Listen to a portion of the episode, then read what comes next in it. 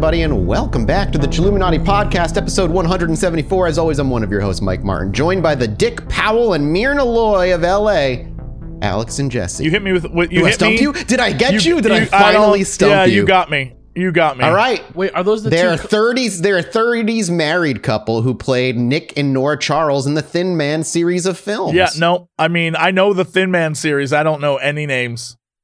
yeah, Bam. I, know, I recognize their face. All right. Well, that's something. Got- That's you got me. I just want to Yeah. know who. He has such a distinct look. Which one of you is uh, Dick Powell? Can I can I forfeit mustache. my Dick Pal and instead Dick Pal? Uh, can I forfeit my Dick Pal and instead be his consummate co-star in film and TV, Bubsy Berkeley? yes. Yes. Absolutely. I love Bubsy that Berkeley? How did you get Bubsy Berkeley out of a duo that he wasn't? That Bubsy Berkeley Bubsy. wasn't Name. He wasn't a part even of the part duo. of, but Jesse went a I layer want to be deep. I want to be named Bubsy, bro. Well, fuck it. I'm I'm Myrna Loy. I'm Myrna Loy. You're not even a couple on Fuck screen. that. That's fine. This doesn't work. I'm Myrna Loy. oh, okay. That's fine. You know what? Take it away, Alex. I, I've lost control. I You've can't even control? segue properly. But Man's name was reason- Dick Pal. Come on. Your name's Jesse Dick Cox. Powell. Your name is Dick- Jesse Yeah, Cox. you're exactly. right. You Look, are you're Jesse right. Cox. Exactly. Jesse Cox and Dick Powell. we go together like Penises. Penises and condoms. Penis guys holding hands. Skipping down the lane. Both like names. two dudes being bros. Yeah. And if you love jokes like that, you should head down on over to patreon.com slash Chilluminati pod, where, you know, I, I don't. I don't know. Go on. I thought you la- I thought you I thought the call died. What? th- that's it. Where you know That's what? You know, it's good. You should go. Just go there. You know where you should go? To our live show. Please, God, come to our live show on a Tuesday. Please. Yeah, we our decided to have it show on a Tuesday, because, and I quote, Mathis couldn't do it a normal day like a human being. literally we got offered Friday. I was like, I'm going to a wedding that day. I won't Weddings be available. are for suckers and the future Mrs. Cox. I'm in the wedding party. Like I'm part of the wedding. Like I can't even be like I can't go. Like I have to. Are you getting I'm married? sorry.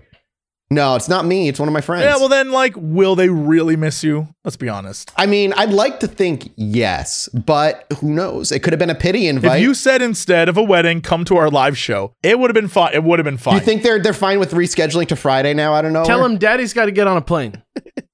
Tell him Papa's Please fly. go buy tickets. We're over half uh, sold out. We've got what a couple weeks before the show hits. It's the 25th, October 25th, the week of Halloween. They're going to start selling. This is exactly what happened last time. Yeah. Once people realize they want to actually come do this on a Tuesday and that, you know, they love the show that much that they will actually brave sleet and snow to come here in LA? on a Tuesday and watch us just out of love. In LA, yeah, sleet and snow in on LA. On the way, on the way from un, if by sleet and snow you mean like tacos y margaritas, then yes.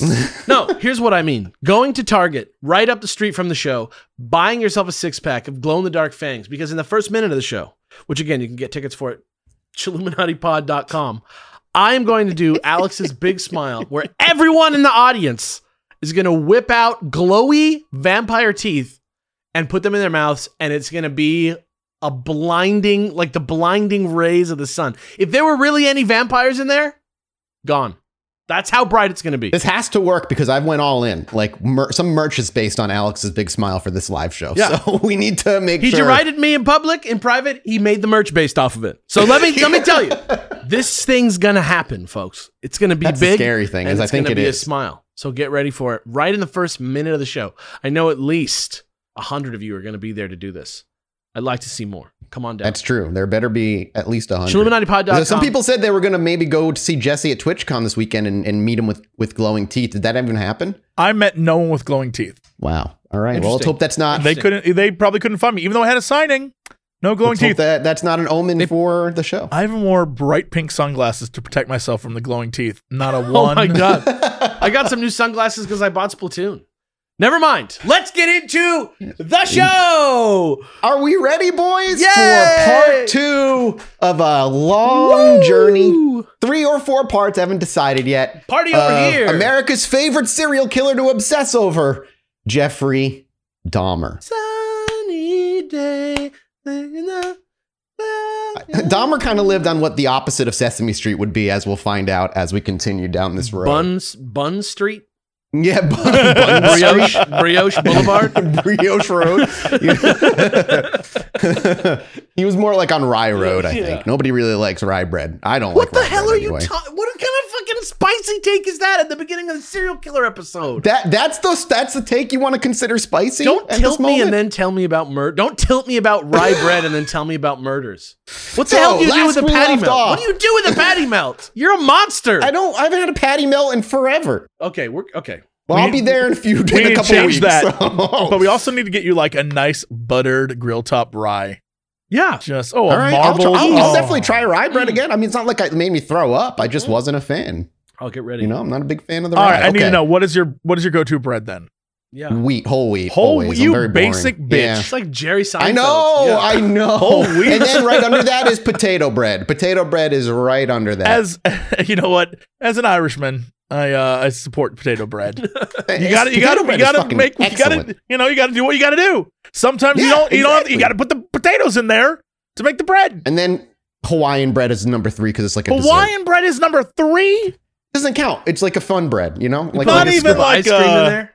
yeah, a little scoop of ice cream. Oh yeah, Not even like delicious. a focaccia or a ciabatta or like good loaf I am I am emotionally and mentally like eight. So you know, like a pumpernickel. we talked gonna about my change- favorite cereal last week being Mag- uh, Lucky Charms. So. Math is gonna come back. His third eye is gonna be open. He's he's gonna be bald. He's gonna be in like a trench coat.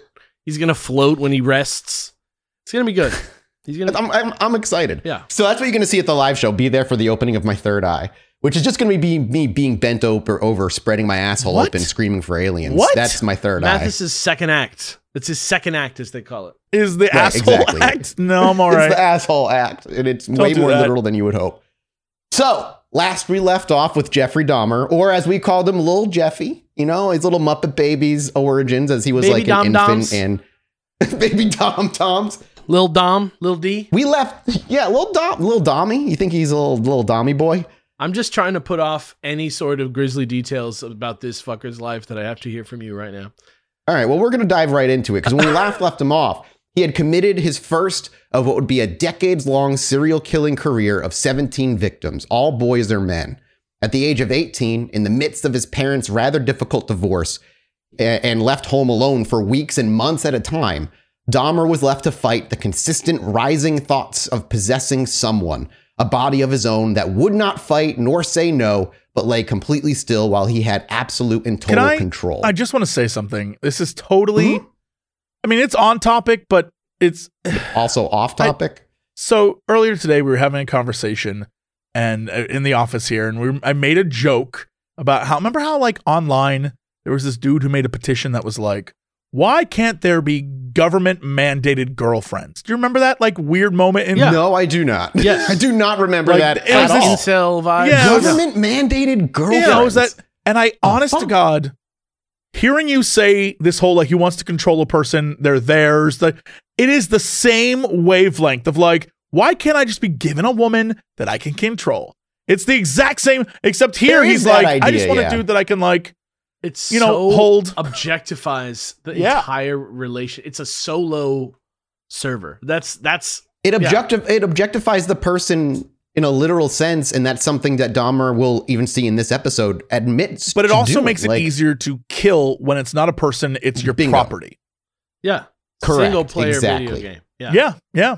Yeah, yeah, exactly. At this point in his life, he believed his only recourse for years was to escape into the bottle, to suppress every shameful and horrible thought with alcohol, only for the alcohol to eventually become the very thing that triggered and quote unquote allowed Dahmer to fulfill the fantasies and deep desires he had dar- buried deep within himself. In that horrible spiral of alcohol and ever increasing fantasies, Dahmer would eventually kill Stephen Hicks, the hitchhiker that we met last episode that was merely on his way to a rock concert, eventually taking his dismembered body and stuffing it, stuffing it in a drain pipe underneath the crawl space of the family home after being pulled over by the cops for driving slightly left of center because Dahmer was drunk With as shit. body in his fucking backseat. This is something I didn't actually point out last episode and meant to. The cop that pulls him over is the cop that eventually is the one that walks into his apartment getting him arrested. It's the same fucking guy years later. That's Tommy Lee Jones in No Country for Old Men, right there. That I was about to say that does feel very movie esque. Like it is very movie esque. I was the one who let him get away, and by God, I'll stop him. Uh, but that's earlier. another thing too. Is keep in mind as we talk about it more. uh, It's more of an episode three thing. How much the cops fucked up over and over and over and over and over again.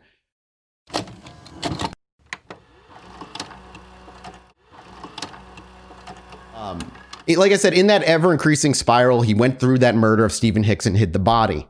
But this would only be the start, the tip of the proverbial iceberg of Dahmer and his crimes. In Dahmer's words, it was this night, this moment, this first kill that set everything into motion. After this, for him, he said there was really no going back, no, no matter how hard he tried.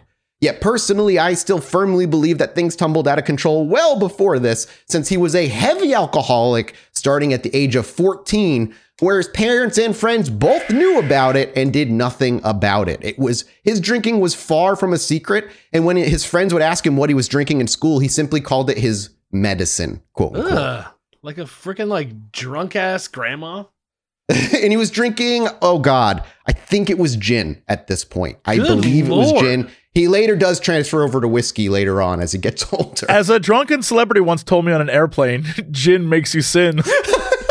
And Such a- sin and sin that celebrity did. yep. sin that celebrity did. That is fucking nuts. That's like some like Cthulhu like like he's like his life got corrupted by the bottle in like a in like a movie-esque way. The cop is there in a movie-esque way. It's fucking crazy how this shit happens. Yeah. It's not it's no wonder they make movies about this shit, but it's just cuz it's so fucked up. It, it's fucked up. It's it's you know there people have a fascination with Jeffrey uh, serial killers in general, as we've talked about many times before. The psychology of them, trying to figure out like why they are the way they are when you're so far away from them.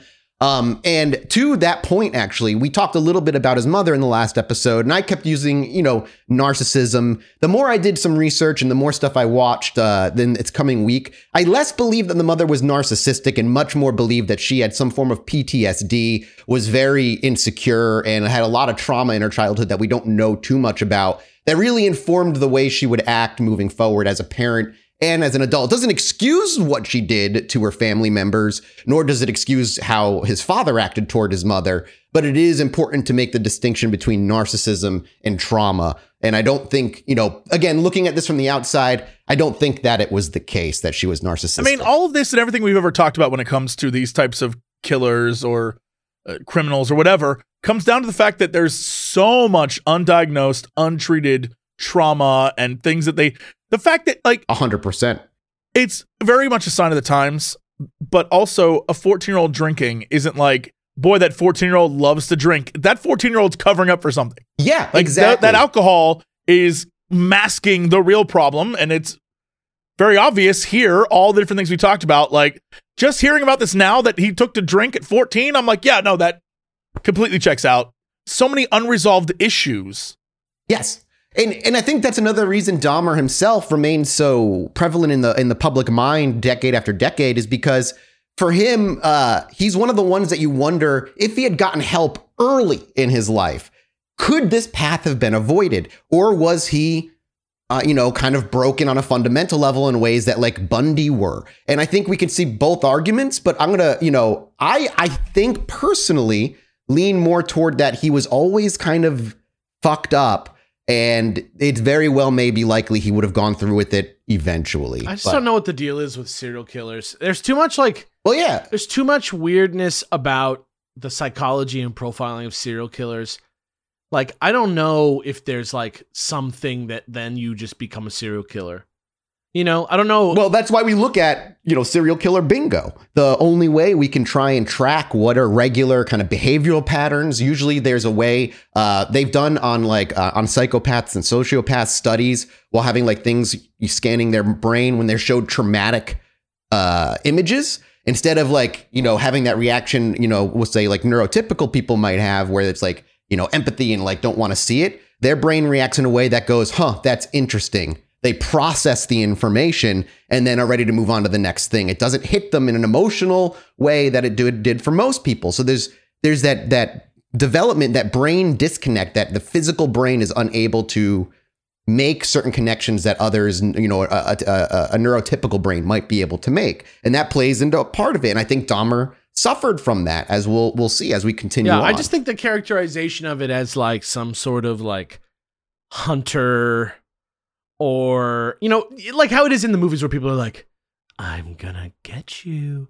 I'm yeah, it's not like you." that. I feel like they're not really like I think they enjoy the intention that it brings to them, but I don't think they're looking to the movies for like the profile of like why it's I don't think No. you know what like I think it's just Dahmer was so it's like for like Dahmer was a socially awkward weirdo. When he went to clubs and he went looking for prey, he just sat at a bar alone and would wait for people to come to him, and he would just kind of have really awkward conversation before eventually just offering them the drug to drink that he had had with him and just getting to the part he cared about. Like he wasn't like a I'm gonna get you, and he wasn't socially mingling. He was like weird and staying away and didn't like to talk yeah, to it's people. kind of fucked up, but it like reminds me of like a fucking sea anemone or some shit. It's just like yeah, yeah, some sure. fucking creature. That's how they hunt. It's like a fucking weird ass Yeah. creature that evolved that has like some weird ass shit going on.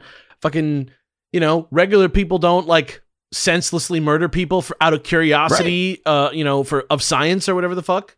You know, it's just an interesting, like weird expression of human psychology that is like so just cr- like Chilling out there. It's just scary. It just reminds you your brain is unknowable. There's just so much about how a brain works that is feels just, ran- yeah, just feels random that serial It feels killers exist. yes, Yeah. very much so. So now that he's at 18 years old with his first murder under his belt, we see another sort of deviance from Dahmer compared to what we I can compare to your typical serial killers.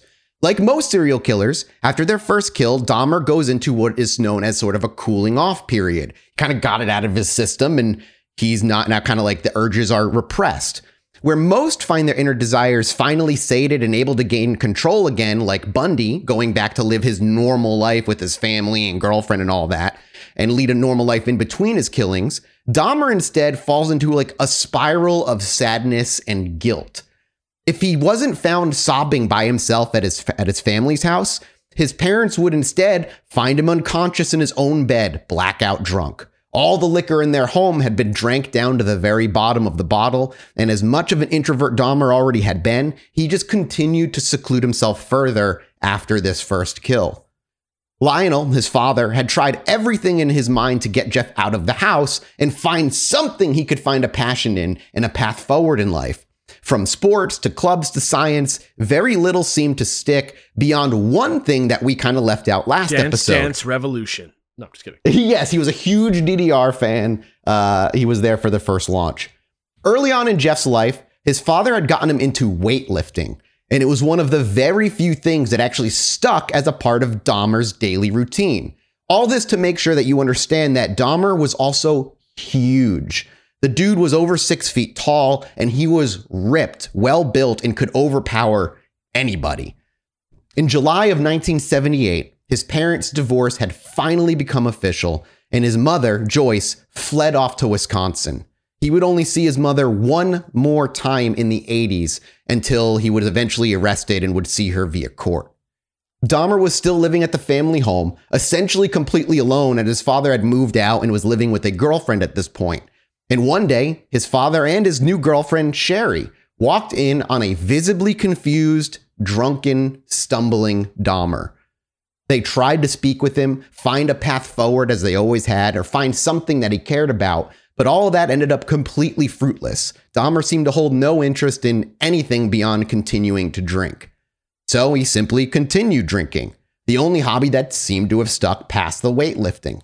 Eventually, Sherry, the girlfriend, had enough and took action into her own hands. And what did she do but enroll Jeff in Ohio State University? He wasn't going to sit at the house and be a drunk and useless. He's going to college. that's, That's, what a fucking. she this did. is like a real world contestant, except th- this is a serial killer. You're going off like to everything college. about this person is just like they just went on MTV's Real World.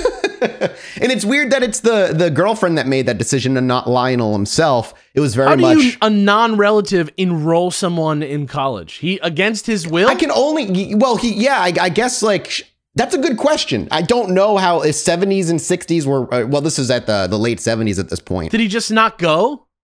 No, he went. So afterward, Jeff got driven down to Ohio State University by Lyle and Sherry and moved into the Ross House dormitory, room, room 551, where he would share it with three other roommates Craig Chewiger, Michael Prochaska, and Jeffrey Gerdrick. So yeah, he just he went to college. Like he was like he just he didn't care. He just kind of got shoved around and, and put into places, and he just had no ambition other than to continually drink his He did issues not away. do like homework, right? He just fucking failed everything, right? well, let's find out. What they say about Jeff's time as their roommate would be what you probably expected at this point. When they saw him awake and conscious, he was either laying on his back, staring at the ce- ceiling, repeatedly listening to the new Beatles album, specifically the song I Am the Walrus Oh, was his favorite that he played repeatedly. so, you know, that's a great imagine hearing I Am the Walrus just played on repeat in your dorm room the whole time. What year Uh, was this? If he wasn't doing what ye- this is, oh god, seventy something so this album is I, I like can't. over ten years old. 78? He's just throwing on "I Am the Walrus." He's just throwing it on and just playing it over and over and over. And if he wasn't listening to that, he was listening to the recorded lectures of the classes he missed because Jeff literally never woke up in the morning or went to class trying to do homework while he was like dr- drunkenly while he was taking in the lessons like as best he could. What the fuck? And for what little decoration he had up in his part of the dorm, the only thing that they noted that he had put up was he hung up a picture of Vice President Walter Mondale for no discernible What? reason. yeah, he just had a a picture of the Vice President Walter Mondale. Here's what I'll say about that. in- People in dorms, like, there's like weird, dumb shit that happens when you're like young and you don't know how to live by yourself. Yeah, Somebody puts up a, a picture of Walter Mondale on their wall on the fucking first day they move in, and everybody's like, dude, fucking President Mondale, yeah. And then it like stays up for seven years. I don't know if anybody was like, hell yeah, dude, Walter Mondale. I just think nobody talked to Jeff, and Jeff, Jeff did his own You thing. You know that like in the halls, like yo, you going over to Mondale's tonight? Like they just they he didn't have a real name. Who's Yeah. Mondale? the room Yeah, was they going to Mondale's? Mondale. Yeah, yeah. I thought his name really was Mondale. Well, I don't think anybody wanted to hang out in the Mondale suite in this college because at this point, Dahmer was up to drinking two bottles of whiskey a day. Jesus. Yeah, and What? a des- How did he not just die? I mean, good question. He was a big guy. I don't know. A day? all all of this was in the desperate attempt to bury every thought and urge that he had while going back and forth sobbing about the murder of Stephen Hicks. His alcohol habit couldn't be supported by the allowance his father was giving him alone, so he also began to donate blood for money. What? Eventually, the place actually had to mark his fingernail to ensure that he was only donating once a week. He was going But there like, that time out. often. I for don't know money. anything about donating blood in mass quantities. I've done it for like charity stuff, but never drunk. You know, like I feel like Yeah, I don't know how that isn't it. Like, thin? yeah, what's the- Maybe he ran out of alcohol, sobered All- up. was like, I all I'm saying is- then got alcohol in the drawn. blood. yeah, too? like if it's in the blood, that's one thing. But also losing blood while you are two bottles in. I can't imagine that's good. yeah, Oh my god. I can't imagine that's a good time. How did this Obviously- man live? Uh, well, he got killed in jail, so I just mean, like, You know- how did he ever make it past this? How did he live to Oh, murder dude, 18 more question. people or whatever the fuck? it's crazy. It's a crazy story. Uh, over time at Ohio State University, his behavior became more erratic and unpredictable. Uh, as an example, one night his three roommates had returned back to the dorm after an, a night out of drinking and jovial good times as friends. And when they returned, all of the furniture in the dorm had been stacked into a corner, and for some reason, pizza had been thrown across all of the walls. Dahmer never gave a reason as to why he did that. There's thoughts about like why that would be what he did and and like maybe what emotional he's trying to represent in that, but just seemed like crazy nonsense. And another time they returned to find that the bathroom tile had been kicked out in an act of rage. And eventually it just and eventually it would escalate to Jeff actually stealing from them when they were gone. $120 missing there. A bike disappeared. And they all suspect it was Dahmer because in his notebook he had the address of a local pawn shop written the down. fuck? So he's in full like addict mode at this point. He did point. this for four years. No, well, no, they did not make it four years in college. He he didn't even make it through the first semester. This Oh. was all in the first semester, like Oh all in a, in a short few months.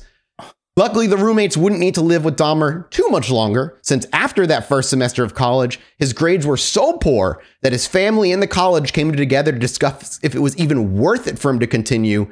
And by Christmas, he dropped out, regardless of them having prepaid the second semester in full Jesus. already. Should not have enrolled that man in college. The dude was But also, college was mega cheap back then. So, you know, you're not thinking like What are $10,000. you saying You're that thinking like, every time someone in their 60s tells 18 year olds to, to suck it up, that maybe Yeah, this is Maybe what they're they talking what they're about. talking about? Yeah, Crazy. they just left it. They just left. You know, they didn't get their money back. He just dropped out of college. It was the best choice, and that was it. So, Dahmer after was a boomer. college, Just saying. Dahmer was a boomer. Just saying. yes, he was. He was a boomer, and his, Never his dad was of the silent generation. um, so his short one semester stint stint in college, uh, Dahmer ended up moving back to Bathol, Ohio, where it didn't get much better. On top of the drinking, he began to smoke marijuana and hanging out with an old high school friend by the name of Jeff Six. Jeff Six. Mm, Whoa! Yo, yeah, yeah. I love Jeff. That's Jeff future. Six. That's a bounty. That's a future bounty. Yes. Well, let's see how much you love Jeff He Six smokes after this. e-cigs, doesn't he? That's where he got all, all of his weed in high school when he was smoking Jeff weed was his friend Jeff Six. He would go off and Jeff smoke with Jeff Six. Does Not he have really a real super last name or is that his real last name? That is his Six? real last name. Get the fuck out. Yep. Um, and then, like, we didn't talk about it much last episode because it wasn't imperative. Uh, but just so you know, like he, this is the person he would hang out with in high school when he went to go smoke. And one notable time that Jeff recalls hanging out with him in high school is when they would drive around town, and Jeff Six made a game out of hitting as many Never dogs mind. I don't he like. I don't like Jeff Six anymore. I take it all back. S I X. Take it all back. S I X. yeah, he sucks. He sucks. Jeff Six sucks. S I X. S I X. Jeff six. sucks. More like it. Jeff sucks. Uh, Dahmer made a note that he had hit six dogs that day, and he was like having a great Wait, time. is that how you got the name Jeff Six? no, that's not how we got. That was just coincidence. Oh. Uh, and all Jeff could remember of that day was the sadness in the animal's eyes that would stick with him forever. Right before they would go under the hood of the car. Like that's what he mentions is like the the other Jeff driving was having a great time. Dahmer was feeling bad for the animals, but it didn't, not not enough to stop him. Is this not enough to get out of the car and go a different way? Like, and that, I think that's a little red flag of Just like, like a little one. he's he still went through with it. Yeah, a little red flag. This episode is built to personally destroy me. This episode hates me and wants to hurt me. This At is one point- crazy. I know, it's all nuts. At one point, now that he was back home, Jeff even borrowed his dad's car without permission. And the next morning, Dahmer was back home but had no idea how he got there. The car was nowhere to be found, and he had no idea where he had left it in town, making Lionel and Sherry have to go out and just look for the car, eventually finding it parked on a street somewhere. And being parents of the 60s, the last solution they could come up with that came to their mind was one that you could probably expect at this point. His father brought him to Akron, Ohio military recruitment office and signed Dahmer up for the military. Hogwarts. I just have to point out for ev- all my Ohio fams, Is it's Akron. Akron? But yeah, yeah. Akron, I, Ohio. I got, I got you. I got sorry. you. I It just got to, I know my boys back Thank in you, Ohio you, would be thank you. like Akron, Ohio. Akron. no. Akron, uh, Akron, Ohio. Yeah, so he brought him. He brought him to get him signed up for the military, and only a couple weeks after being signed up for the military on Christmas Eve, Lionel and Sherry would officially marry, and Dahmer would not go to the wedding. Then, five days later, on the 29th, he left for Alabama and basic hmm. training. I bet you this went. So off he just, goes. I bet you after college he was just dying to just do a great job for once.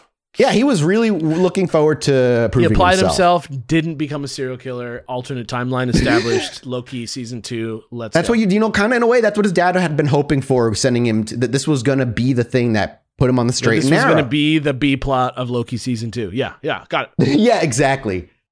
The first four weeks of basic training were very strict. No alcohol was allowed, and being and since Dahmer was slightly overweight, they put Dahmer on a strict diet of five boiled eggs a day and a five mile walk to get him into quick shape, and it worked. like it's all he was allowed. Did he just like? Did he just like have the DTS and go through hell? yeah, like he just he just literally dealt with his withdrawal while he was there. He had no other choice. He did not drink That's, for those four weeks. That's insane. Yeah. Um, Lionel had hoped that this strict, uh, this forced strict lifestyle would hopefully snap Dahmer out of the alcoholic haze. But secondarily, I personally think it was also a relief just for the dad to get Jeff out of his life because he was only home for like a few weeks before they were like, "You gotta go, you gotta go." Regardless, after those four weeks of sobriety and forced restrictions, when they were lifted, Jeff wasted zero time going right back to the alcohol regularly getting reprimanded for his drunkenness, and even at one point had his whole pl- platoon punished for his drunkenness, which prompted a heavy beating, rupturing one of his eardrums and ensuring that he suffered from random earaches for the oh rest of his life. Do you think that Yeah, was his the platoon- physical trauma? Platoon, the, his platoon beat the hell out of him for getting him in trouble because he just kept drinking. So, because that's what happens in the military, right? Like you get uh, like you, you get in trouble, your whole platoon gets in trouble because it's like a a bonding thing. You're all one one unit. Do you think that's what activated his serial killer X gene? No, I think he was already desperately trying not to be a serial killer in his own weird way. Uh, needless to say, after that, he did everything he could to keep his drinking as quiet and secret as possible, but he did not stop drinking. In May of 1979, Dahmer would then be sent to Texas to be trained as a field medic for the Army. And surprise, surprise, he took to that very well. Oh, It's here. Dahmer learned pretty much every dirty trick in the book from his reliance on using drugs to succumb his victims to the way he would dispose of corpses after they were lo- no longer viable for him to keep around as his playthings. he's like the opposite of Batman. Complete, yeah, yeah, yeah. Then, after fully trained, after being fully trained over the course of six weeks, Dahmer would then get officially assigned to number 268 Armored Division, 2nd Battalion, and stationed in West Germany, arriving there in June of 1979. So he's off in Germany now. And it's here we kind of lose touch with Dahmer for nearly two years while he spent time in Germany, which is weird because he certainly saw people every day, but surprisingly or maybe unsurprisingly, people don't really remember all that much about him. He seemed to go out of his way to not make friends and keep a low profile, and those in his unit not making much of an effort to befriend him. And of course, it was it vice versa for him. He wasn't trying to make friends with anybody else. We do, however, know a few small things about his time in Germany. First, when a few of his unit was friendly, quote unquote, enough with him, they learned that not only did Dahmer not have a girlfriend, but he hadn't even kissed a girl before. So, being boys, they took it upon themselves to rectify the situation and decided to take him to a local brothel where the group of men, once they got there, predictably split up and lost track of each other, giving Dahmer the opportunity to very quietly slip away and not have to go through with any of it. Later, telling the people, the boys that brought him, that he didn't even want to go in the first place. And this prompted the thought of one of the platoon guys who tried to bring him, wondering if he had been secretly gay. But he says not because he turned down the brothel, but because at that point it seemed like Dahmer was hiding something and he thought this was it. And he was obviously right on part of it, but not, you know, fully what was going on. Mm. Dahmer was consistently keeping himself alone, having discovered a gay pornographic bookshop not too far away from where he was stationed, spending his money on magazines and booze, which was sold to all soldiers at half price. So all alcohol What was mega cheap for him to of thing buy. is Yeah, that? he was getting half price booze out in, in fucking Germany. He was just fucking living it up That's, Um, that's fucking and nuts. it- it's it's wild. Uh, and he self-admittedly was having an emotional breakdown at one point, sobbing once again over the murder of Stephen Hicks. But it's important to think about why Dahmer was crying here, which becomes more evident when we talk later about Dahmer after he was arrested. Self-pity. It's too easy when listening to Dahmer, uh, his interviews, and to to again empathize with this lonely guy to assume that he truly does maybe feel guilty for killing him. But it, I think it comes becomes apparent that he's more worried about the repercussions on himself and the things that might happen to him if he's caught, rather than actually caring about Stephen Hicks and the murder. Especially like since it's been about, about, it like a debt more than like a emotional weight. yeah, and especially because it's been about two years from from since the killing at this point. Body is still under the house, um, and uh, what he the actions he takes later, uh, I think, help inform this as well. But I don't. I truly like. it's really easy to think that Dahmer truly felt guilt. But you have to, if you go and listen to his interviews, and I, you know, if you have any interest, I highly suggest you do so. The way he phrases things, the words he uses, he stays particularly detached at all times from everything. An example I don't even have written here, but I'll use it right now is even when it came to his grandmother, when he asked, when asked directly if he loved his grandmother, he says basically he describes his grandmother as a sweet woman who deserved, you know, who was kind. He gives every reason she was basically deserved to be loved and, and was loved by others, but he could never say that he loved her. It was always a, a layout as to why she's a good person, but no emotional like I love her. Yes, I love her. It was only ever analytical in that regard. And some people do believe that Dahmer may have also been autistic, which may be true, but doesn't really inform his actions so here. the thought process is because he is so emotionally detached or empathetically mm-hmm. detached from people that he'll do these crimes, he'll do these things, and his fear isn't having done them or th- it's it's uh even though to me I killed this person and like F it, it doesn't matter. Society doesn't look too kind on what I did. So I'm worried about them judging me more than the act itself because the act is really like it's society's that the problem. He's more worried about getting caught, in my opinion. Less That's what I'm saying. Like like he doesn't want like the laws. He he doesn't think they're uh, he wouldn't agree with them, but like he still has to abide by them. One of the we'll talk about in the next episode, but just to that, one of the victims, when you know talking about if he feels guilty about killing any of them, he he feels guilty about killing a particular victim, um, not because the person was a living, breathing person and they were an individual who he robbed of life like a monster, but because after he killed them, he had to get rid of the body almost immediately because he almost got caught and he didn't have a chance to use it. And he says he regrets, like he felt like a waste, like he murdered pointlessly. That the that he would have felt better if he had gotten to use the body because in his weird mind, it doesn't go to waste that way. It's almost He's like almost like like, a like hunter killing an yeah. animal and using the body as like you know eating the meat and, and yeah, you know using skinning all the of the deer. animal. Yeah. Yeah, he sees it Terrible. in that kind of weird context where it's not about the person. He regretted it because Missed man, he shouldn't. Have, he didn't need to die because I didn't even get to use it. What a waste! well, that again, because he doesn't see them as people. They're they're property. They're products. correct. There's because which is why I'm I'm I'm wonder if any help would have helped him because maybe he's just been detached from from childhood. Um, but I mean, there's a lot of detached people that don't end up like serial killers. Oh yeah, oh yeah, no shit, and it doesn't need no excuse at all.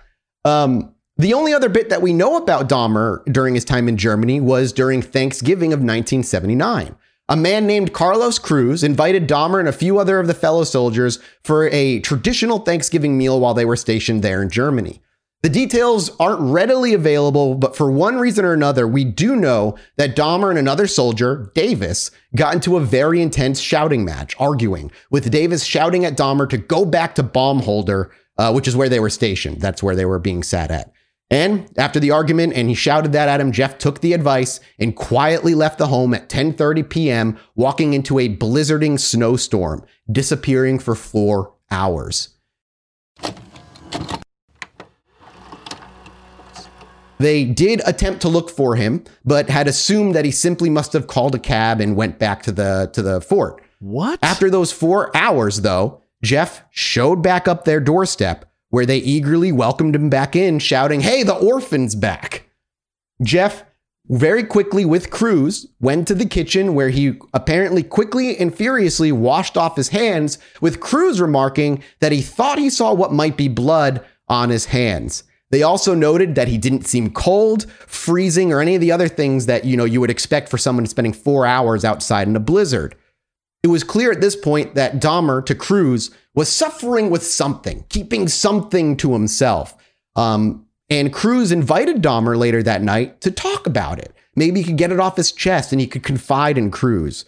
Of course, Dahmer refused, but did say, quote, you know, sometimes the best thing for a soul is to confess, but would not confess regardless. Very weird thing to kind of like float out there. Uh, that Dahmer kind of just floats out there. Now, I do want to also go further and clarify that when Dahmer's crimes did come to the forefront, Germany did immediately start looking into killings and potential missing persons cases to see if anything would match up with Dahmer's kind of like modus operandi, if anything happened, and nothing came up. The only thing that they were able to discover was a female that was killed, but females weren't Dahmer's Like MO, like yeah. victim choice. It just wasn't, it didn't fit in the way it needed to. So it does seem, from what evidence we have, he didn't commit any murders, though if there were blood on his hands and that's what Cruz saw, he could have attacked someone and never went through with it, drugged them, they don't remember it. It's possible something like that happened because he was in a point of emotional stress. He just had a huge argument and he's likely drunk or at least tipsy. And he probably went out and got drunk and who knows what he did. We just don't have an account for those four hours. So just, you know, kind of again, put that out there, but we don't have any evidence that he did actually commit any murders while in yeah, so he after he returned home and, and Dahmer kind of said, you know, this is something for the soul to confess. He never confessed and continued on with his drunkenness, continuing to be reprimanded and scolded by the army until eventually he was dismissed honorably six months prior to when he was supposed to be released because of his consistent drunkenness. Apparently, saying to his bunkmates on the way out while he gathered his things, This won't be the last you hear of Jeffrey Dahmer. Phew. So yeah, uh, like uh, I'm sure he was drunk when he said it. Who knows? You know, it's one of those things that they say he said. I'm sure he wasn't like thinking on his future career as a serial killer when he said that. Yeah, yeah, I'm sure. I'm sure Yeah. that wasn't on his mind whatsoever. On March 24th, 1981, Dahmer was sent to Fort Jackson, South Carolina, to be debriefed and essentially given a one-way ticket to anywhere that he wanted to go, having been, you know, on the army's dime. Like, where do you want to go? Where do you want to start your life? Here. While he had his all of his belongings and suitcases sent back home to his father's house in Ohio, Dahmer chose to take the opportunity and maybe even attempt to take control of his life and decided to get a ticket to where else but sunny, beautiful Miami, Florida, baby. That's where he believed that he would be able to start fresh. Random choice? Really? Yeah, there's I don't know the reason Miami. I think he was in Miami a little bit because of the army prior. Um, but there's really no reason to choose Miami otherwise for him. Um, he had absolutely nothing to his name since he sent all of his belongings back home to his dad, and he took up a motel room and a job as a sandwich guy at a local sub shop, hoping that the warm weather, beach, and positive vibes of Miami would help clear his mind and thoughts. But what else did it, we expect but for Jeff to spend every last penny he earned on his job on alcohol? But it's important Man. to note, it seems that Jeff, while maybe well intentioned going to Miami, seemed to make absolutely zero effort in improving his life and actually acting on those supposed attempts. He made no attempts to ingratiate himself socially within the Miami's gay, local gay scene, only spending his time at work and then back at the motel, motel to drink. He made no friends or acquaintances beyond an English girl that he worked with at the sandwich shop who propositioned that he marry her so she could legally live in the US as she was here on a via, uh, via a visitor's visa. John Dahmer obviously said no. Yeah, she was an 18 year old English girl. You wouldn't really call them friends, but uh, acquaintances, I guess. And it's like the only female friend Dahmer ever had. Um, and yeah, he he turned her down, obviously, to the marriage proposal, so that uh, you know we didn't see her much after he leaves. Really weird. It's very strange. Eventually, what little money that he had saved up would, of course, run out, and he'd be unable to continue to pay to live at the motel, then moving where else than to live on the beach every night after work, sleeping on the sand under the stars instead. So now Dahmer is essentially purely home- homeless. His father hadn't even realized that he'd left the army until his belongings randomly showed up at his doorstep one day without Jeff accompanying them. And now, with literally nothing but himself and his meager job to keep him occupied, Dahmer could no longer fight off the thoughts, fantasies, and desires that continually bubbled up a little stronger every time. So, now desperate and giving up on Miami, he called his dad, and Lionel bought him a ticket back to Ohio, rejoining his family and living in his childhood home again after three Oh, years man. of being away. You thought you're free of him for three years, and here comes old Dommy Boy, now 21, I This is believe. like at the. Spider-Man remakes Uh, where they just keep telling the origin story over and over again. It's fucking crazy. It wouldn't take long for Dahmer. I said it's what fucking was that? crazy. It is fucking crazy. And when he got back, it did not take long for him, for him, for Dahmer, to try and permanently rid himself of the thoughts of Stephen Hicks when he got home. His remains had stayed in that drain pipe under the crawl space for three years. One night, when Lionel and Sherry had left to go out, Dahmer went into the crawl space and took out the remains of Stephen Hicks, hauling them into the woods behind the house. At this point, all that was left of the remains was bone. And in a desperate attempt to clear his thoughts and remove evidence, Dahmer took a big rock and smashed all the bones into fragments and dust, eventually scattering them all across the woods throughout the back. That just sounds like so much work. Trippy. Just Yeah. you got to be real committed Yeah. to the murder, Oh, I guess. Like that's just like It's- already. I'm like I couldn't it do it.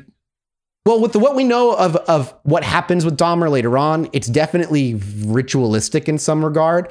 Um, in his way of trying to remove this thought that he blames for for consistently making his life hell. But at the same time, I do believe he, you know, the worry of it being found was also a primary driving factor. And the best way for him to get rid of it was to just smash it into dust. No body, no crime. He hucked uh, the knife that he used years ago into the river, so that's long Yeah, gone. he's dedicated and a rock to is a stuff rock. that he cares about. He does it well. He does like a like a bang up job when he cares. Yeah, yeah, he's very good at the things, he, the very few things this man gives a shit about. a life at home with 20 year old, 21 year old Dahmer for his father and Sherry seemed to have changed minimally. While they attempted to get Jeff moving in a forward direction, specifically outside of the house and away from them, and Dahmer even agreed, asking for tasks to help keep him occupied.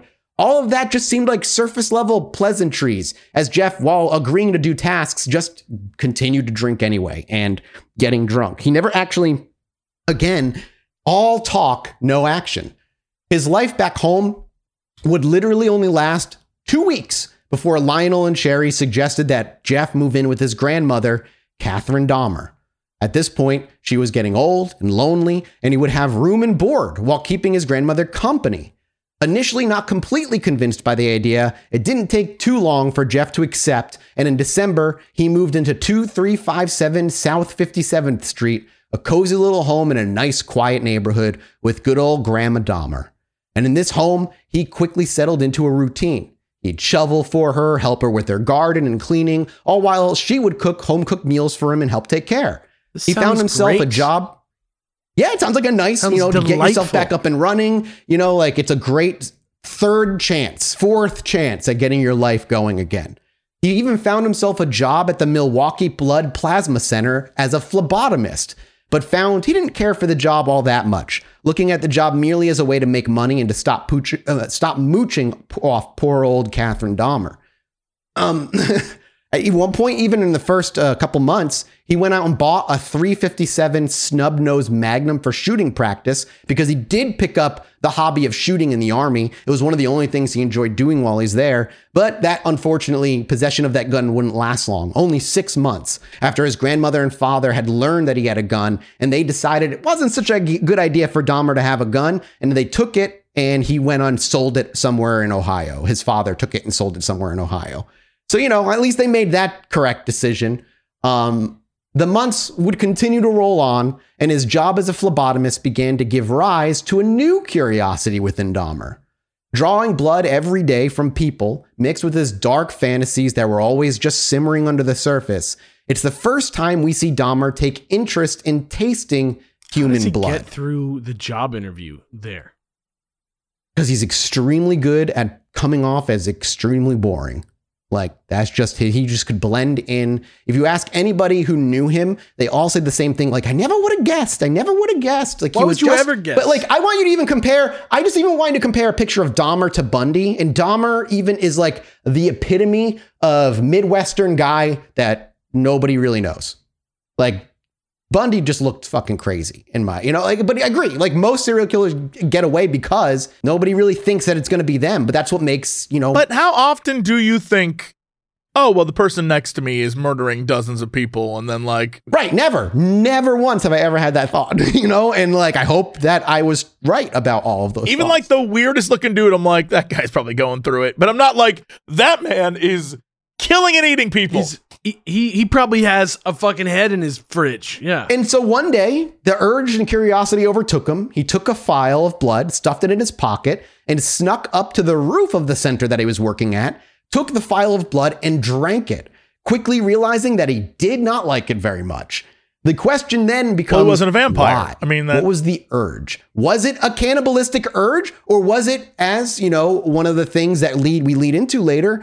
Was it a way for him to try and imbibe part of a person in him that couldn't leave, that couldn't go? They'd be part of him forever, which is an excuse that he, or an, uh, I don't want to say maybe it is an, an excuse he uses later when confessing to his crimes and what he did with the bodies. I don't know, but it's the first time we know he takes a step in that direction where he f- imbibes bodily fluids from another person. I just think it didn't even occur to him that it was fucked up. No, yeah. Well, yes and no. Like, I think he just tasted it out of curiosity. there's like cultural definitions of fucked up there, right? Mhm. Because in the past, there have been many layers of imbibing someone else. So, like, there's Yeah. both sexual overtones that, for many times in history, various cults and religions and worshiping was like, you are now part of me, like that kind of stuff. But even warrior things, like if you go back to various cultures where they would like eat the heart of their enemy because they like got their power from it. I mean, like it exists in history. Only culturally now are we like that's not good. well, yeah. Like, so you bring this up a little early. It's a little bit later in the episode, but it's worth talking about now.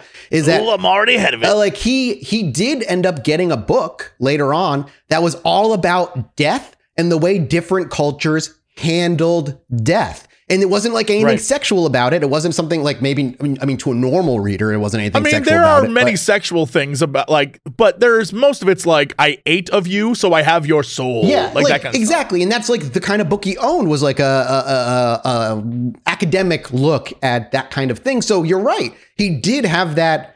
I think that thought already, and he went out, you know, out to go reinforce it with research and reading that book. Regardless,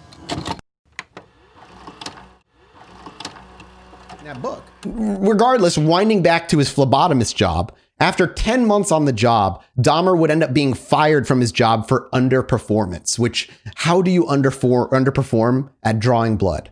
Like, I don't understand how you He doesn't have underperform to. He that. doesn't have to like bring in customers, Yeah, ex- I don't. Yeah, exactly. I don't understand how. Maybe they were just like that was the reason to get rid of weirdo Dahmer, who was like staring at the blood as it was being drawn from their arms, I- very well eyes be. wide, drool trickling from his lips. Very well could be, or he could just be like drunk as hell. Yeah. There was absolutely he was definitely that that as well. so Well, then he's probably missing his mark. I've definitely been to a few blood draw things where they're like, "We're just trying to find a vein." I'm oh, like, Oh, yeah. I hate that "Okay, shit, then dude. keep stabbing me." and Dahmer was like, I can never find the vein, just stabbing them over and over. I mean, it's possible. But Dahmer didn't really it didn't really faze him that he lost the job because as I as I noted earlier, he didn't really even like the job that much in the first place. It was more really because he felt like he had to. Sure. And for the most part, his family saw a Dahmer that was trying to get on the straight and narrow. 1982's Thanksgiving saw himself, his grandmother, his father, and Sherry all come together, seeing Jeff now walking the quote straight and narrow, thanks to the influence of his beloved grandmother and the job that he was holding. What they didn't know is that beyond the drinking and the loss of his job, Dahmer had also now started getting in trouble with the police little by little with new terrible behaviors.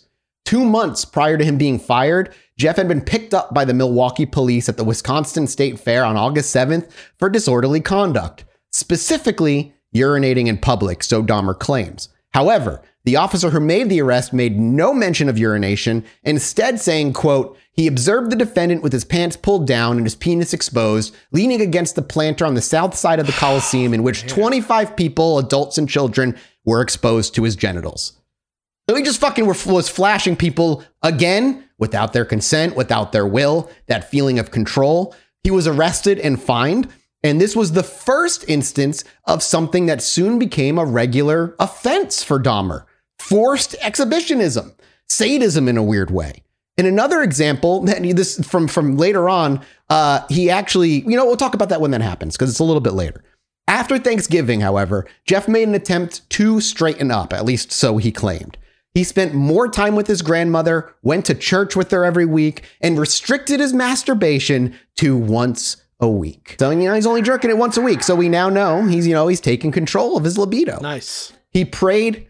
He claimed he prayed every day. He gave money to homeless folk and charity in the hopes of like undoing his sins or making amends while reading the Bible to help repress his urges. Uh, that point of order, just to jump in really quick. yeah, yeah. I look, I've been on the internet long enough to recognize all the signs of like, you know, those those posts you see or like the weird TikTok guys like I have all the answers. Guys, the reason why no one loves you is you jerk off too much, you don't pray enough. Yeah. Yeah. And you aren't fi- you're like you got to get more fit and read more books. You're watching those Marvel movies, Star Wars. Now, do you think this self restrictions made things better or clearly worse Because he's denying who he is as a all right, person. well- the whole thing is like he's just a dude who wants to kiss a man, and he's like, if I do, uh, I'll be terrible. So instead, I'm going to Well- kill people. Like this is You're right. eh, And his, his, his fantasies were evolving, which we're going to talk about that in a little bit. But while overall this was probably not very good for Dahmer's mental health, because as Jesse points out, he's repressing his true Yeah. self. This is this does begin a period of quote unquote good behavior from Dahmer that would last two whole years and became a key point in the trial as an example of Jeff having the ability to control himself, knowing right from wrong, while the defendant used it as an example of an epic internal battle that he was having with himself that he ultimately ex- lost. It's Bundy again. It's the whole like it's the idea of like all of these stories we see. They have a moment. Even uh, even uh, uh our Kentucky Cannibal. Everyone has a moment of like maybe this person could lead a normal life, but that is denying who they are. They are they are Bruce Wayneing their Batman, and it is like it, it, it sucks because all the person who they are is created so young, and it's because of all the traumas of their youth, and then they spend the rest of their life trying to fight it, and eventually they give in every single time. And it's Yeah. And by the time they give in, it's so it's so mutated and criminal and cruel and it not- reminds me it's a lot. of um i was i want to give credit to uh uh radiolab but it's probably not true. But i was listening to one of those types of shows and it was a discussion about people who have heavy heavy drug use. And i think at the time it was heroin was the discussion but the idea was if you're a big drug user let's say you're you're using heroin as an example and you use a lot and then you get help right? If two years goes by, your body readjusts and resets. But but if you fall off the bandwagon, you don't start over where you started originally, which is like, I'm just a little bit. You start where you Yeah, no, ended. it's a full plunge. and so suddenly your your body that's cleaned itself up, you've now injected with so much drugs. That's why relapses of that nature usually lead to more overdoses and deaths. Because people like come at it at 110% when they're back from their like, well, I, I'm off, I'm off drugs, I'm good. And then they that one and Yep. this I feel like it's the same thing. Like Serial killing is very for a lot of serial killers. They say it's an addiction. It's something they cannot get rid of, which you know is And I feel like it's that idea of they have cleaned up and they're not going to ki- they're not going to be evil anymore and they're going to be like and then they have that one moment and it's like it's done. They're done. They're completely gone. They've gone over the edge. It's like eating a piece of candy uh, in the middle of the night and just saying it doesn't count. yeah, you just got to shove as many as you can in your mouth until you feel sated, aka sick. But you know, before we move into his two years of good behavior, I think his early patterns of exhibitionism and a- a forced exposure add a layer that I think many people like to ignore when looking and talking about Dahmer as a topic. Because on the surface, even re- going back to these interviews from the 90s and later on, they approached Dahmer in almost a pitiable, sympathetic way. Like, if only he could have gotten help. If only he had been able to talk about something earlier. And yeah, maybe that's true if like somebody intervened when he was seven, Right. eight years old or something. And like I said, there might be truth to that. His desire to go further and expose himself, stepping away from his uh, normal habits of wanting somebody unconscious or whatever, but and now stepping into a world of conscious sadism is an example of him literally enjoying, I think, the idea of holding power. They can't stop him. They can't like they they're being forced to see what he wants them to see. In that, he is getting to fulfill that need for control in a different way. This just wasn't that is this aspect of him wasn't just this monster that came out and murdered, but a core part of who he is as a person and one he regularly leaves out during interviews when speaking about the reasons he is the way he is. He doesn't talk about these aspects of his crimes, only the murders and how hard it was for him to to get over all of that shit. Um, and Dahmer, while he's one of the few that seem genuinely remorseful in those interviews, only cared about himself and his own safety at the end of the day. And his exposure eh, to others is a peek into the actual personality of Dahmer beneath what he presented. Those two years of good behavior, according to Dahmer, slipped away one day, very quickly, when he was reading in a local library and when a stranger passed by, dropping a note in his lap. The note simply said, Meet me in the second level bathroom. I'll give you a blowjob. This note completely baffled Dahmer. He was confused. He had never been propositioned like this before. He didn't have to work for it or talk to anybody about it. The, this, this simply fell into his lap, quite literally. And for the past couple of years, he says his thoughts were under control with strict religion and being able to keep himself on the straight and narrow. And that night with Stephen Hicks hadn't even crept back into his mind for a long time. But he says this note stirred everything back up in an instant. He told himself it must be a test from God, that it would take much more than this to make him stumble. But as always with killers, no matter how long their cooling off period is, his actual self comes back. This was just his internal rationalizing, allowing it to come back, but not without a fight. Sure, he gave, gave up on the rule of masturbating once a week and instead dove into masturbating four times a day and picking up his pornography addiction again. God damn. I cannot stress again. This is like I'm not equating myself to a serial killer, but every single time in my entire life I've been like, you know what, Jesse? We're gonna start eating more salads. We're gonna work out more. Could have went We're gonna change. I'm gonna change my life, and then like two weeks later, I'm like, I'm gonna get a, I'm gonna get a hamburger. Screw this shit. yeah. yeah. four four times seems like a lot of wasted time, unless it was very quick. I'm just saying, like my dude, He wasn't doing anything. He was just being an alcoholic. He had nothing else like to my do. dude, in you got life. stuff to do. Like I, even an alcoholic's got things to do. This is just speaks to the Four level of obsession. it's so much time wasted. Like Four bro, times. this is like once is enough, my man. I, you know, no, four not for him, is. man. Not for him. The fantasies for Dahmer of owning a body, one that he had complete control over, who couldn't say no and never leave, his uh, flooded his thoughts overwhelmingly again. But maybe he thought, maybe he could actually keep it under some form of control. His self masturbation eventually gave way to learning about pornographic stores with dirty movies playing in the back room, which also then gave way to the discovery of what else? Pornographic shop glory holes, baby, which he'd actually tried a few times, finding the back rooms eventually where men could anonymously meet up and hook up and then go on their day. This is where he would actually have his first actual sexual experience with another man. And while it certainly helped, it wasn't enough to sate the urges. And the urges continued to assail him, looking for the perfect possession to aid him in his masturbation quest. Because that's more about what he wanted the body for. It wasn't about fucking the body. He never really liked having sex with the unconscious body. He liked to cuddle it and kiss it and jerk up or jerk off over it over and over until they eventually woke up. just it's like so much. It's just Yeah, man. it is. But but Jeff in 19 one night in 1984 thought he discovered the answer to his issues, the thing that would keep him completely under control. He, while walking down the street one day in a store, saw a mannequin on display with incredible abs and a perfect body. So he made a decision.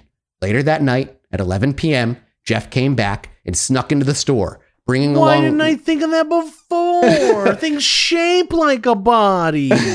Well, he snuck back into the store, went to the mannequin, undressed the mannequin completely, and stuffed him into the large zip up sleeping bag that he had brought with him to make his grand escape. He went outside with this newly stuffed mannequin in his sleeping bag, walked a couple of blocks, and called a cab.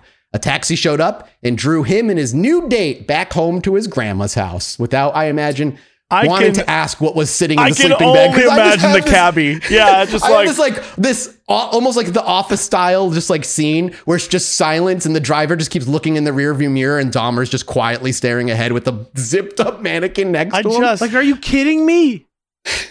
yeah, and he took it home. Like, that I was guess he his probably carried it, so it's obviously not like a dead man, but like, Yeah, no, yeah, it didn't like he wasn't like oh god, and Yeah. like this body that he was hoisting in. He just when uh he just brought it home. Jesus. Uh, and for a while, this mannequin actually allowed Dahmer to live out his fantasies. He was able to have the object that he wanted, who couldn't say no, who didn't move, that he could pose as he wanted, who he could use as that masturbation aid. But since he was living with his grandmother, eventually his grandmother walked into his room, saw what looked like a body under the blankets, and discovered that Dahmer had a secret mannequin that was being hid under uh, under the covers in his bed. And when approached about it and asked about it, his answer was something about having bought it for himself. But it became very clear to Dahmer that this mannequin made his grandmother very anxious. And so Dahmer took it outside, smashed it up, saying in an interview later, quote, it would have been much better if I'd stuck with the mannequins. Much, much better. damn, So, you know, like, I wonder, but do you think truly misconnections. that if he didn't have to smash up the mannequin, that the mannequin would have sated him? It's- it's an interesting conversation. It Sounds like it might have. Because sex dolls, because sex dolls are a thing, like a huge industry. They were a thing back then too, but they're even more so now. And fun fact, actually, there's a uh, I forget where I, I heard this or read this, but sex doll like companies have regular issues with people buying sex, doll, sex dolls and then return having them returned with stab wounds all over them and being ripped open. Where like shit is, and there's a you know I'm curious if it is actually helping people out there nowadays who do have those I- urges to play them out in a safer way. I've said this before, and I'm not sure if it was on this podcast, but I, it must have been. But years and years and years ago, I randomly saw on Twitter this student at some like actual real college was like, "Hey, part of my uh, final is to do a study about robot sex. Hmm. Anyone who emails me, I'll get you in the study. I need just a bunch of people to be part of this." I was like, "Sure." So I 100% was like, "I'm in." Mostly for the goof. Yeah, of course. But like, you know, I was in. And they sent me the, the to the website that was at the university, and it was like many questions. But each category, what was fascinating about it, and, and, and I'll get to the twist, is that like it would ask things like, would you be willing to have sex with a robot? Would you be willing to live with a robot?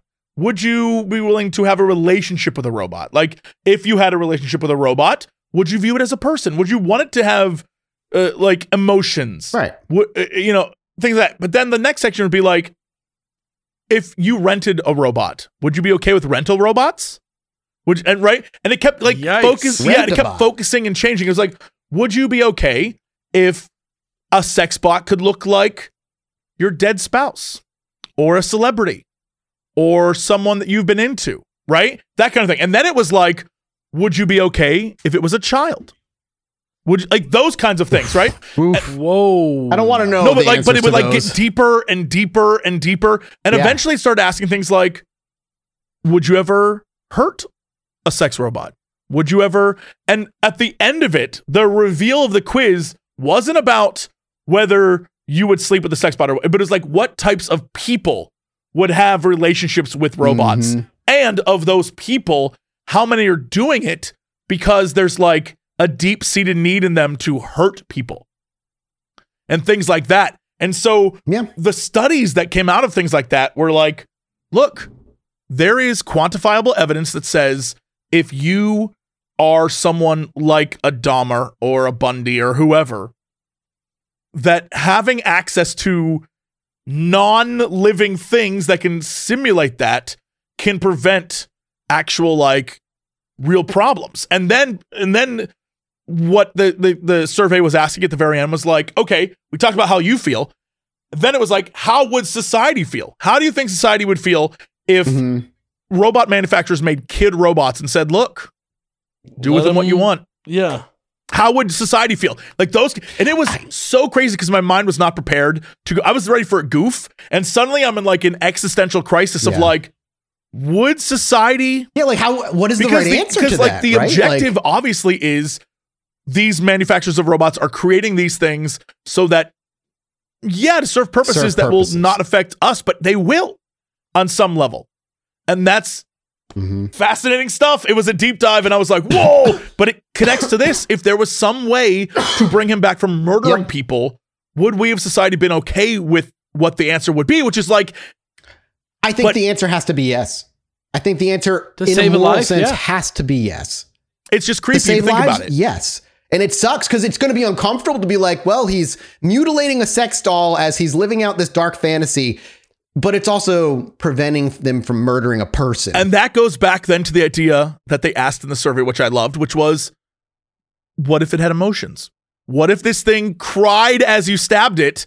That's like, Yikes, bro. right? You would say no. then I would say but then no. like, then all I'll say it's and not again, okay. that's the line. It's this weird shifting line of like what our moral values are. For Dahmer particularly, does he need that? No. And we're going to get into that. No. But someone may, and that's what I thought was, and that's why I wanted to bring it up because there's a fascinating look at humanity where it's like, that's a it's a dark place to be and think about. But I, I, I don't want to say I love being there, but it's a part of humanity that fascinates me. That I like, it just gets its claws into me, and I just want to know why. And um, that's that's the great reason I think true crime never goes away because you're never going to know why. You will never ever, it will never click in your head and go, that makes sense for me. You're simply grasping at straws and trying to figure out why, and it has that hook. Um, but with continuing on with Dahmer, uh, he his, he got rid of his mannequin, and another step in a rather dangerous direction happens not too long. His brother David Dahmer, who would be the one to discover the uh, German pornographic magazines in his uh, suitcase much later on in life, uh, would come to visit his grandmother and Jeff uh, and spend the night at his grandmother's house. And that particular night, Jeff had the urge to try and touch his brother. God he had been laying there asleep, unable to move and unwilling. And while he tried, he quickly discovered that his brother wasn't asleep as he had uh, as much asleep as he had hoped. And in the morning, his brother approached him about it and talked to him about it, and then was never once brought up ever again. So he did again kind of make an inappropriate attempt on on family. It was in 1985 that Jeff eventually discovered what was known as bathhouses, which were essentially clubs with coffee bars, TVs, jacuzzis, a place for other gay men to come socialize in the 60s and 70s. And on the second floor or another part of these buildings were all these little cubicles that simply had a bed and a nightstand or a shelf where men could go and hook up quietly uh, in privacy without ever being discovered publicly and try to live their lives, which obviously should never have fucking happened in the first place. Uh, fun fact early in her career, Bette Midler performed at one of these places in New York. Thank you for that little extra Yeah, no little problem. Hocus Pocus that- 2 yeah. brand deal. Disney Plus available now. Check it out. Not a brand deal. The Jeffrey Dahmer episode. Check it out. It's in these places that essentially the way it worked was he'd walk in, people, men would be wearing bathrobes, and they'd more or less just gesture to each other while drinking coffee and chatting. If they wanted to go to the other room and have a good time, and then they would go hook up. Here, he could remain anonymous and try to keep his emotions detached. And being a relatively handsome looking guy, Dahmer got laid, we learned, a lot. People wanted to hook up with Jeffrey Dahmer all the time. He quickly discovered, though, that he had a hard time enjoying or even staying erect when the other guy moved or wanted anything in particular.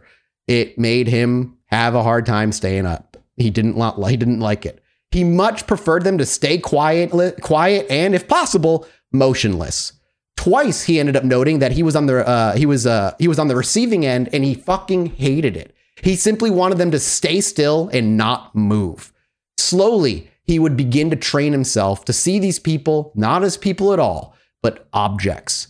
And in 1986, he took another small step, or you know what we call as an allowance as a serial killer, get to get what he wanted. In 1986, Dahmer went for the first time to go see a doctor for sleep issues that he was supposedly having, and was got uh, was given prescription sleeping meds. They would need to be refilled twice the next month before Dahmer moved to a different doctor for the same prescription, giving him the same excuse as to why he needed it. With these medications, Dahmer began to drug those whom he met at the bathhouse in the cubicle, but he would stay at the bathhouse. Within 30 minutes, his victim would be unconscious, and he would spend upwards of eight hours in the cubicle alone with this person living out his fantasies in the privacy of the bathhouse cubicle. It would Good take lord. eight complaints from people One complaint. and nine separate instances before the owners of the bathhouse eventually banned him. You have to keep in mind, I think a lot of the reason they didn't ban him right away is these were illegal, like quiet places that nobody wanted to know. And so, you know, maybe not getting in trouble or, you know, kicking somebody out that might make a big stink about it was not something they wanted to do. But Send eight, somebody to beat his ass. yeah, man, eight is a little too many. And in the ninth one, it was only because the most recent victim had been drugged so heavily that he had to go to the hospital. He almost died from the sleeping meds that he had been given. And um, he would give upwards of five sleeping pills to his victims, which is why he was blasting through his sleeping pills so fast. Being removed from his first haunting grounds didn't end up stopping Dahmer, of course, as he was in a full spiral mode at this point. Instead, he simply moved to drugging attacks near uh, at the Ambassador Hotel, meeting folk at a bar and inviting them back, saying things like he would occasionally rent a room for a night in hopes of meeting someone fun. And this continued for some time. To Dahmer, he was still keeping the lid tightly in place, holding his darkest urges back by simply drugging them, cuddling with them, and then letting them go in the morning when they when they both woke up. But by now, he'd completely left the religious focus that he put on his life and instead is replacing it with hypersexuality. He had become more argumentative with his grandmother and spent the odd night out at the, out at the hotel. His his grandmother didn't like him like, like him coming home late at night. She considered it non-Christian. So his fantasies continued to morph and form in a, an androgynous, muscular physique mixed with the passive nat- uh, the passive nature of a prey animal. That kind of was what he was looking for at this point. They were only fed into while telling himself he was keeping all of his darkest urges controlled. He continued exposing himself. We know of six instances that he exposed himself without getting into trouble, but one instance finally got him in trouble and caught again. He was at a bridge, and two young boys, 11 and 12, were on the other side. Dahmer had his pants around his ankles and was just jerking off in their direction, looking at them. But instead of the kids being afraid, they laughed at him and simply said, Are you having fun over there, mister? And Dahmer simply replied, I'm certainly having a lot of fun. Oh. The kids went to the cops, the cops took him in, and finally charged and arrested him again, forcing him into therapy after a small stint in jail. In this therapy, we see another slip of what we call the justice system. He saw killers. Like, multiple. how are they not I seeing know. this? Um, he would go and see these therapists, and through the therapy, the therapists came to the conclusion that Dahmer was far from okay. One doctor even putting at the end, uh, after having like uh, interviewed him multiple times, that if Dahmer was to release, he would, with no doubt, without question, enter back into similar behavior, if not worse. The way Dahmer would answer their questions was always self-serving and piti- uh, pitiable to himself.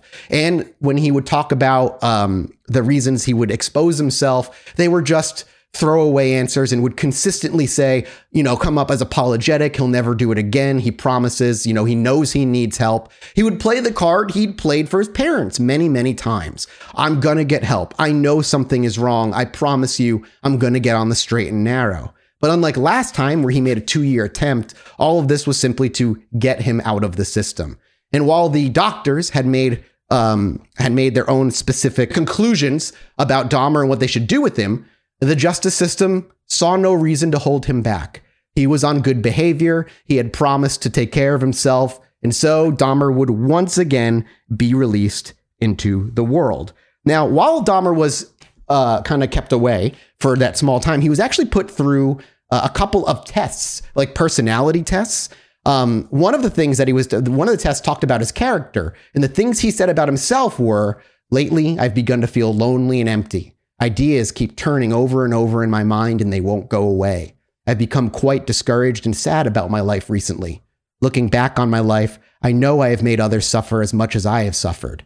I keep having strange thoughts I wish I could get rid of." This drew obviously attention of doctors, strange thoughts, ideas. What is he talking about?